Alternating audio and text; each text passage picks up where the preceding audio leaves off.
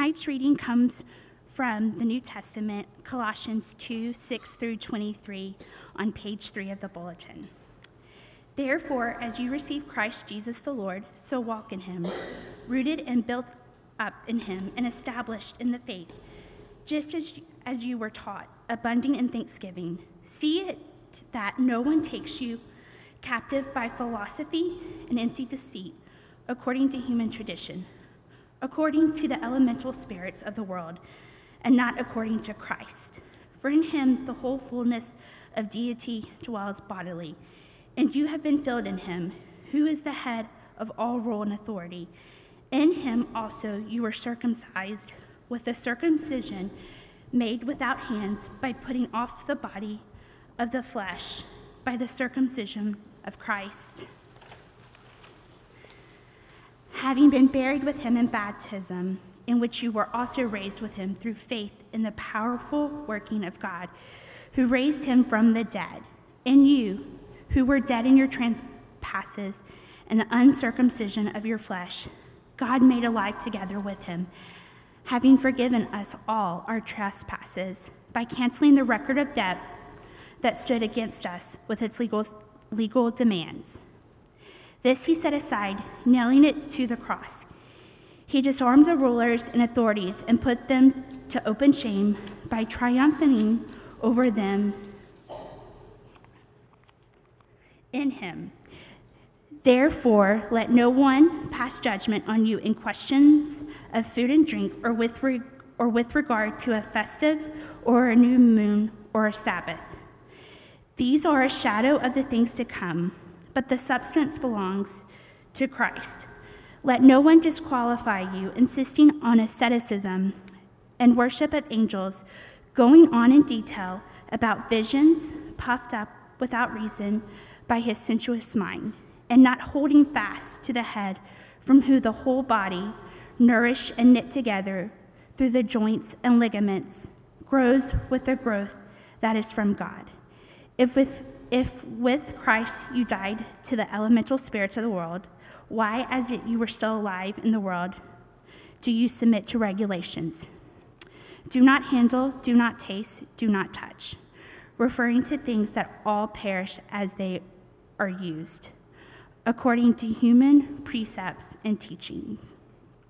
These have indeed an appearance of wisdom in promoting self made religion and asceticism and severity to the body, but they are no, of no value in stopping the indulgence of the flesh. This is the word of the Lord. Thanks be to God.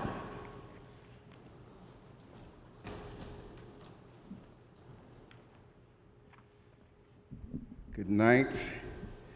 My name is Andrew Russell. I'm the pastoral fellow here. It is my privilege to bring before you God's word this evening. But before I do that, let's pray.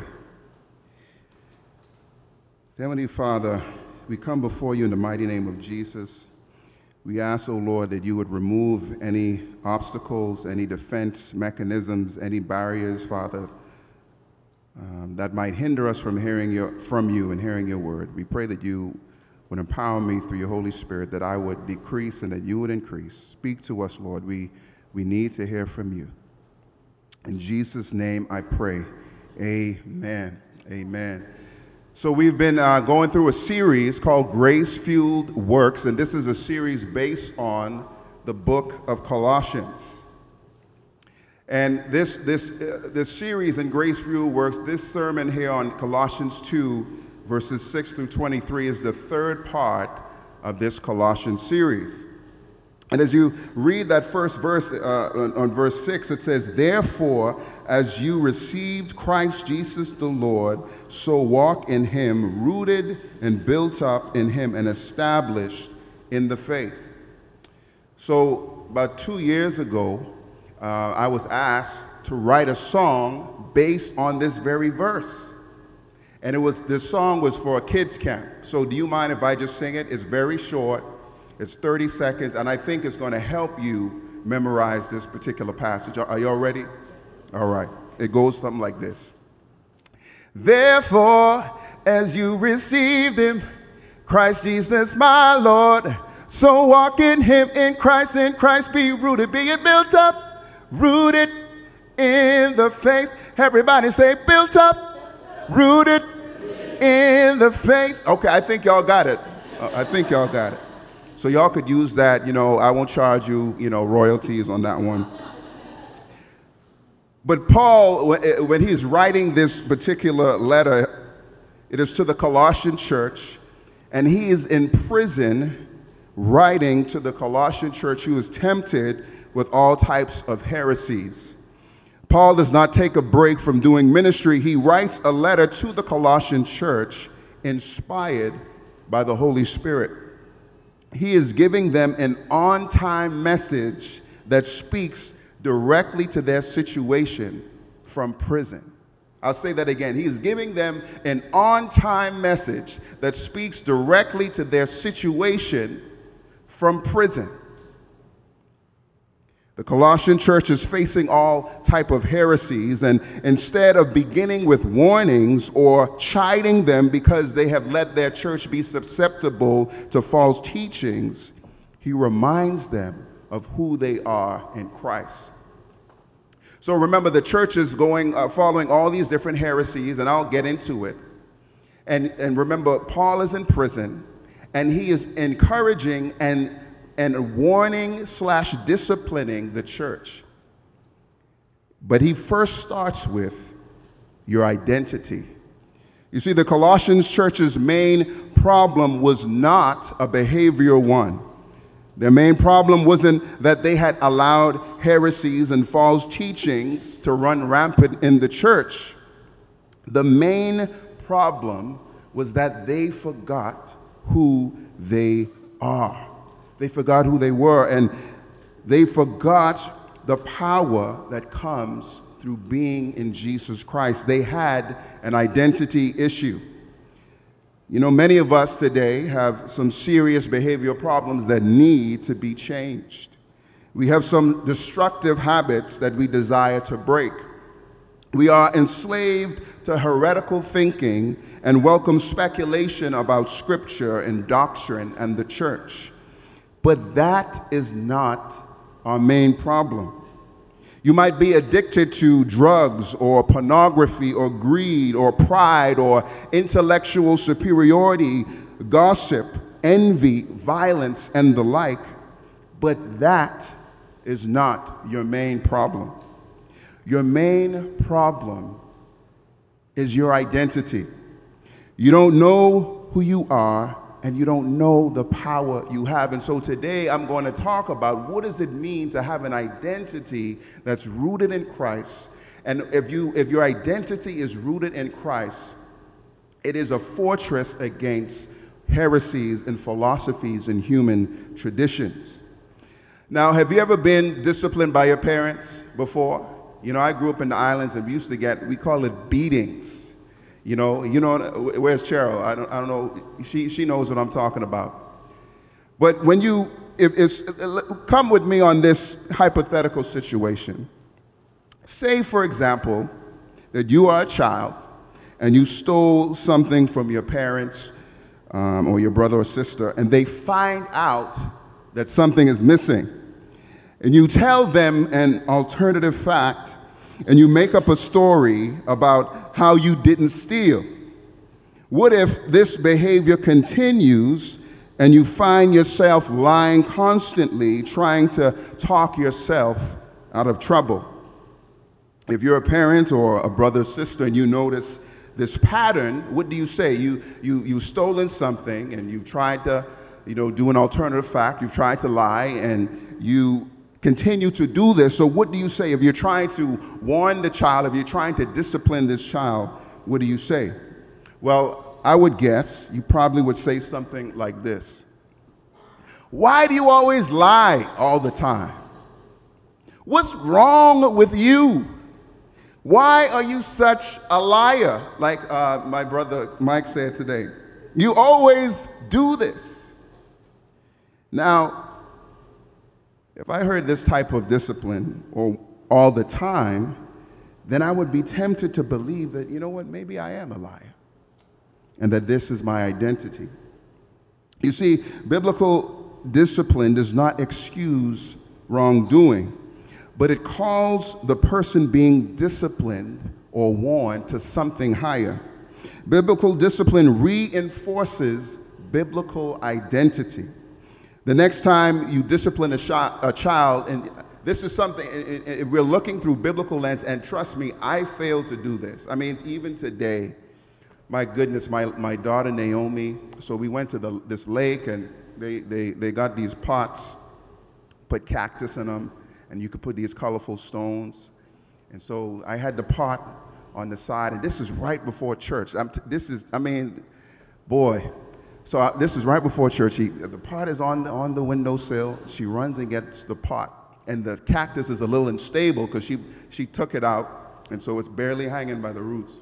It's kind of like leaning to the left. She grabs this pot, she's running downstairs, and I know she's gonna, you know, trip, you know, or either all the dirt is gonna come out. So I say, Naomi, stop, and she doesn't stop. I say, Naomi, stop, she doesn't stop. And I'm like, Naomi! And I grabbed the pot and it, it, it dropped on the ground, and Naomi just started crying. And I was just like, oh, I'm so sorry.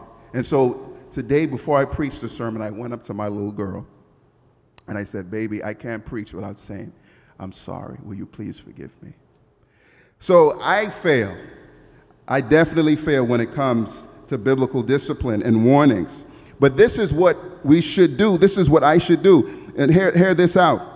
Biblical discipline should look something like this Look, I know that you have done wrong, but I also know that this is not you.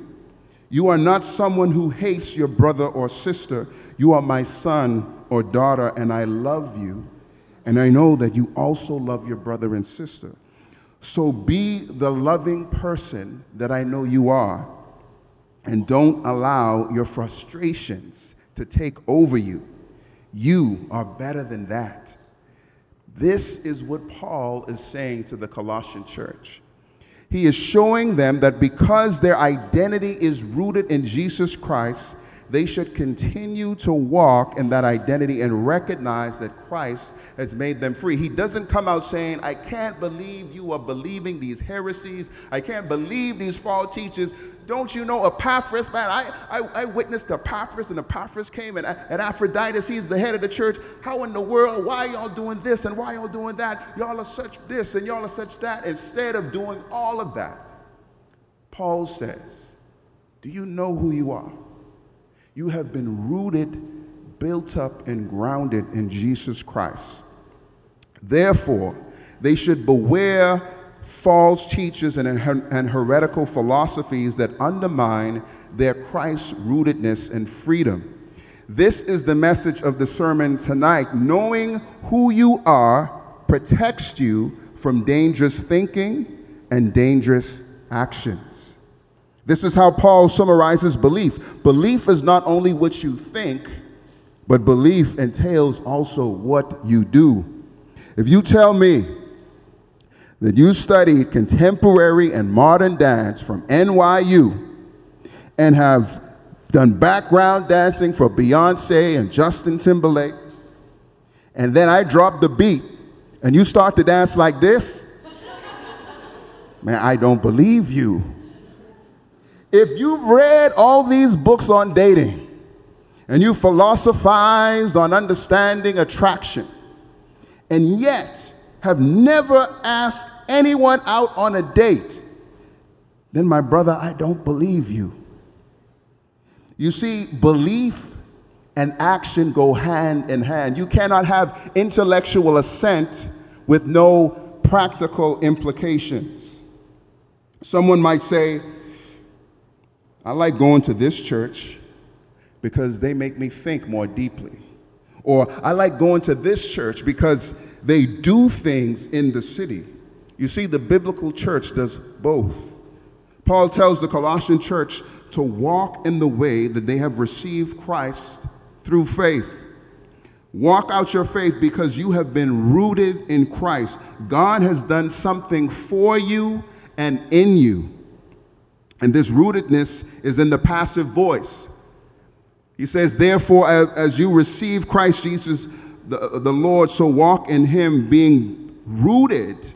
This, this is a passive voice, meaning that the action has been done to the subject by the verb. When you believed in Christ, his work of salvation for you, you were rooted in him. This is something that Christ has done. Christ became your life source. He became the foundation of your identity. You are no longer a nomad searching for meaning and purpose.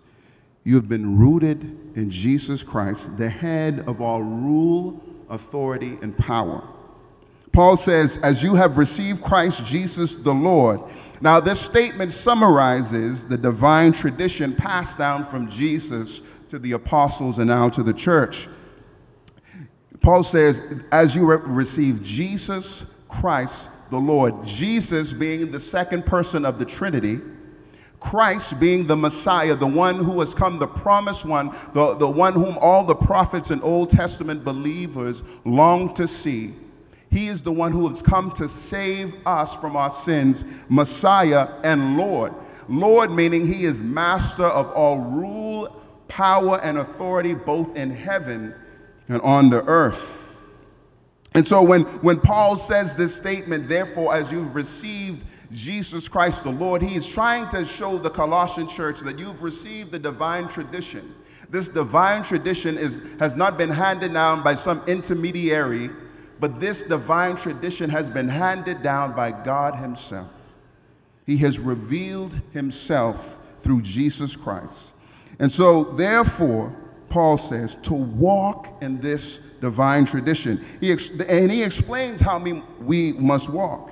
We must be rooted in Christ, built up in Christ, and established in the faith. Rooted, and we've spoken about this, means to have Christ as your source of life. Built up means to have Christ as your architecture of your temple. You are being built up as a dwelling place for God. You see, in the Old Testament, there was this desire of, of, of, God's people to, to have a temple. And, and, and, and, and David said, Lord, I, I want to build a temple for you. And so Solomon, David's son, became the builder of the first temple. And then that first temple was destroyed and it was rebuilt after the exile. And in this temple, you go through the Holy of Holies. Only the priest could go in. There was all type of barriers, but it was, it was where God's glory dwelt. And with the coming of Jesus Christ, Christ came, and the Bible says that after he rose from the dead, the veil of the temple tore in two so that we no longer have to go through any intermediary. We don't need a priest. We don't need someone to go in between God and us because God has said, look, you everyone can come if you believe and have faith in Jesus Christ. And so now God dwells in the hearts of men and women. He no longer dwells in a building. And so when, when, when Paul says being built up in Christ, he's, he, this is temple language. And also he says finally to be established in the faith. This is in reference to a legal confirmation. You have been legally confirmed as having your faith founded in Jesus Christ. These three compose the core of your identity in Christ. Now, when many people talk about religion, uh, they think about man made traditions in which people describe the same God in various ways. You know, you might say, oh, you a Muslim, Hindu, whatever, though, though all of those are different paths to the same God. These traditions make up their own rules and practices that appease God. There is no connection between divine revelation and human speculation. And many people believe that religion is for the weak minded. It is used as an excuse, as a crutch. You know, you can't do it for yourself, and so you, you, you, you call on God, you, you believe in this Jesus.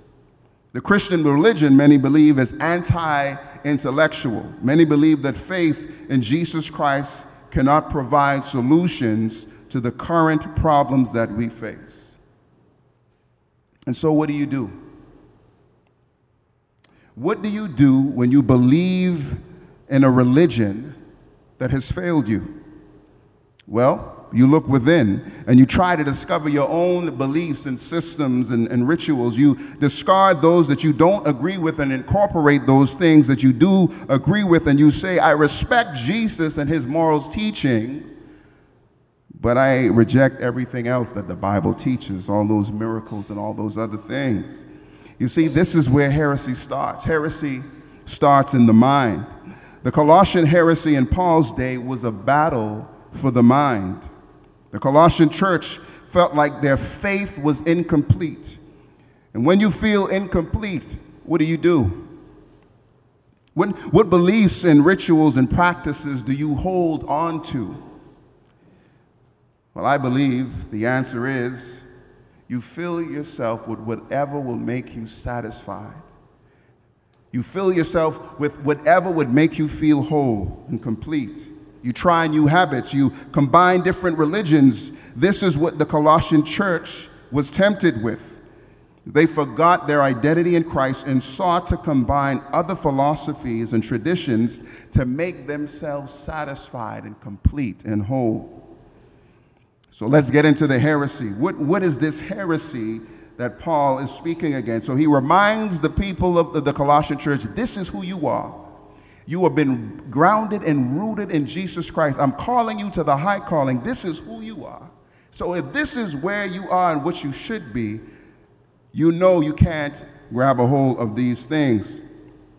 So the Colossian heresy, let's get into it. It is a blend of Jewish legalism, Greek Gnosticism, and Oriental mysticism.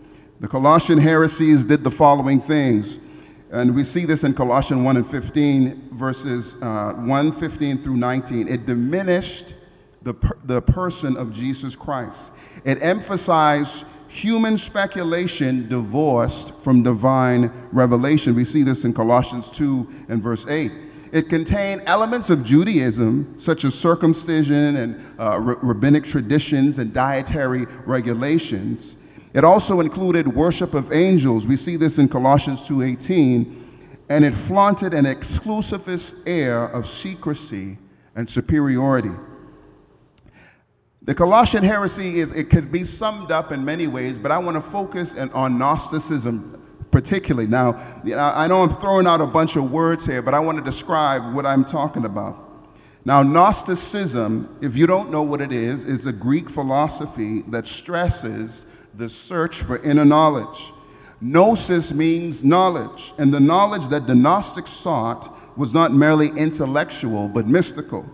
They believed that only a few could achieve the level of inner knowledge of this ultimate reality. In 1945, an Arab peasant found a collection of ancient Gnostic writings in the Nag Hammadi, which is in a city in Upper Egypt. The letters date to about AD 350, and many of these letters have been denounced by the early church as antithetical to the gospel. These ancient letters were translated and identified as the Gnostic Gospels, and they provide a first hand account of what the Christian heresy that was dealt with during that day. And I'm going to give you two, two quotes uh, from the Gnostic Gospel. And this is from the Gospel of Philip. It says, the world came into being through error. The agent who made it wanted it to be imperishable and immortal. He failed. He came up with less than his desire. So, this particular belief says that God created the earth, but it didn't turn out the way he wanted to, and so he failed. And then in the Gospel of Philip also says, Should you who possess everything not know yourself?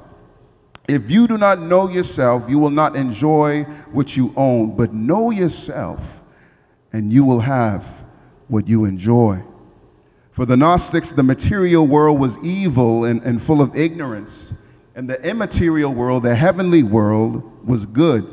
And so their belief was that Jesus came to preach a message of self discovery and self redemption. This is the message that we all have the sparks of divinity within us and few people will achieve this level of self discovery.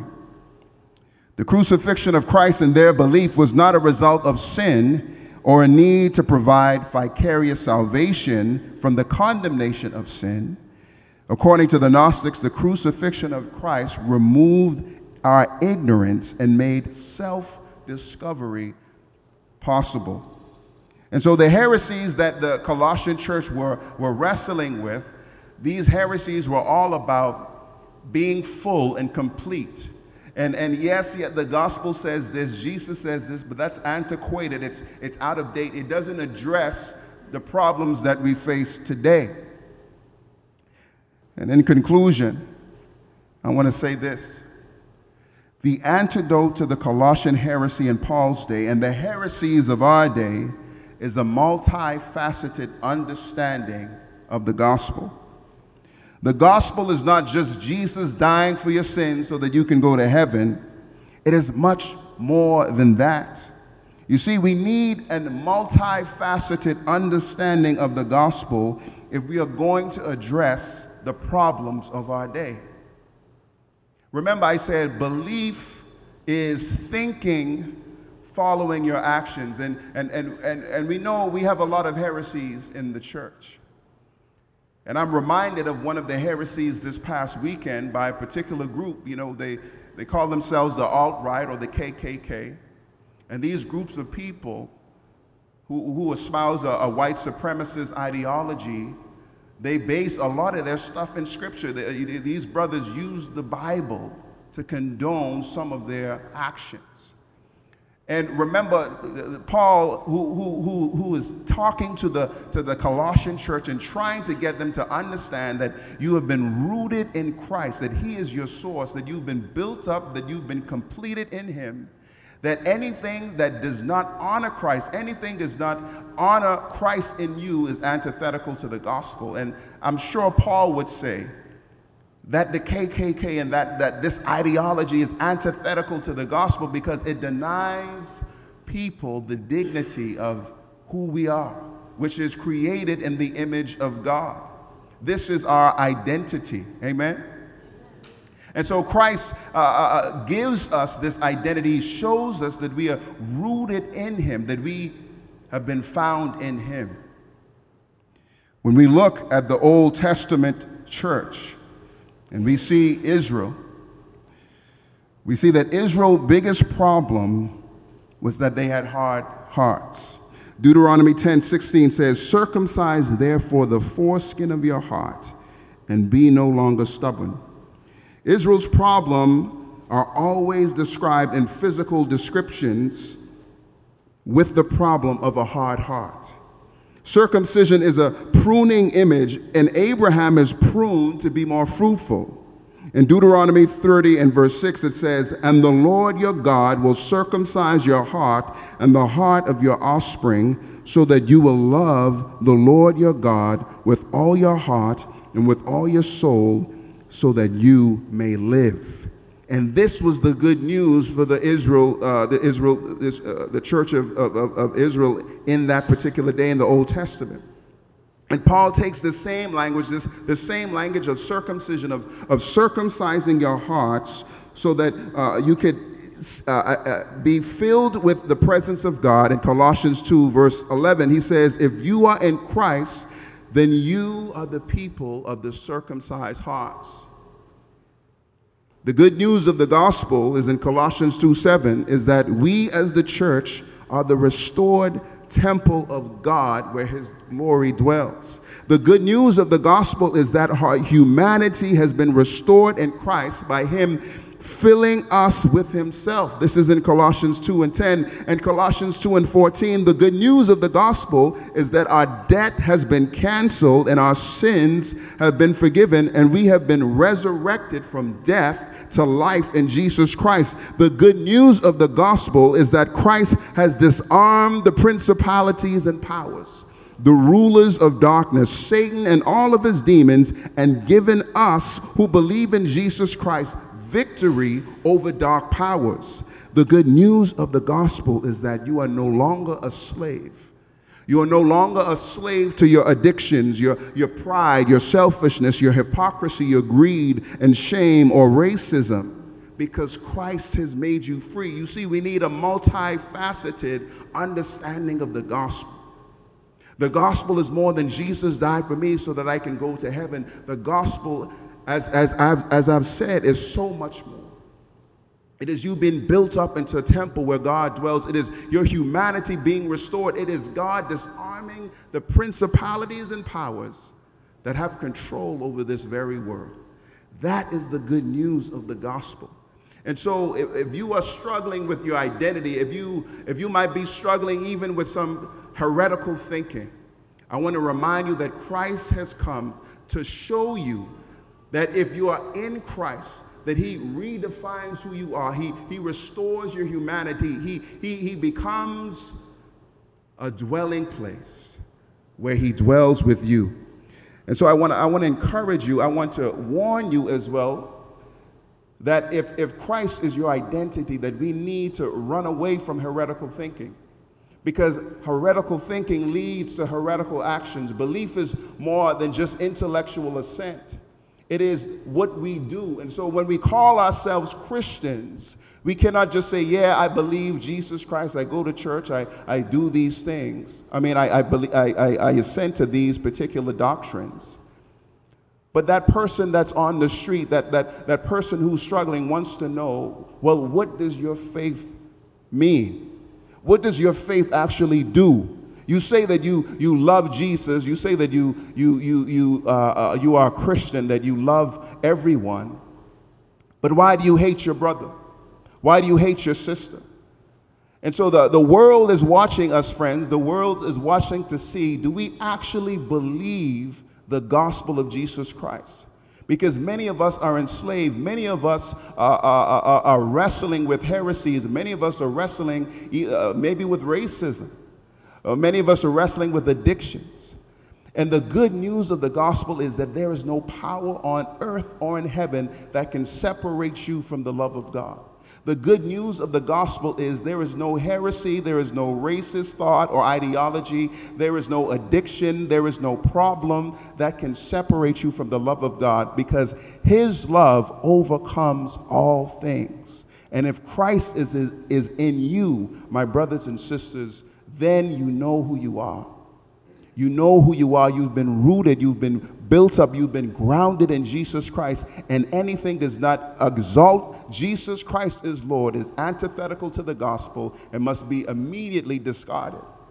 And so I want to encourage you to be rooted in Christ, to be found in Him, to not only just believe and, and have intellectual assent, but to actually do what you believe, to actually love your enemies, to actually care for the sick and the poor, to actually feed the hungry, to actually go into the prisons and visit. Because in Matthew 25, the Bible says when Christ comes back, he will say, You, you, uh, you, you fed me, you visited me in prison, you, you, you gave me clothes when I was when I was naked. And, and, the, and the people of God would say, Well, when did we do all these things? And, and God will say, When you did it to the least of these, you did it to me. And so, my brothers and sisters, let's just be more than uh, academics in the faith.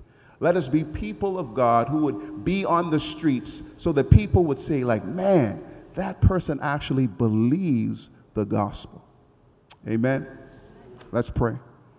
Dear Heavenly Father, I come before you in the mighty name of Jesus, and I ask, Father, that we would move beyond uh, the intellectual assent that we would actually believe your gospel, that we, will, that we will see obstacles and walls being broken because you have disarmed the principalities and powers.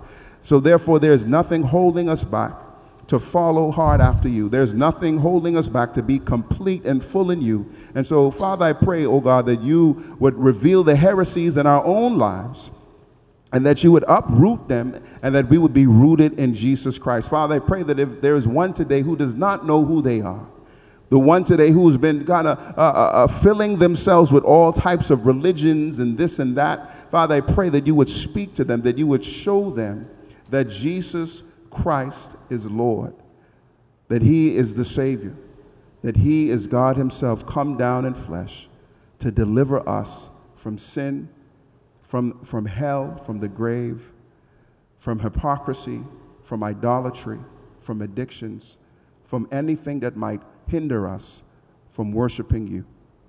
Father, we give you all the glory and praise in Jesus' holy name. Amen.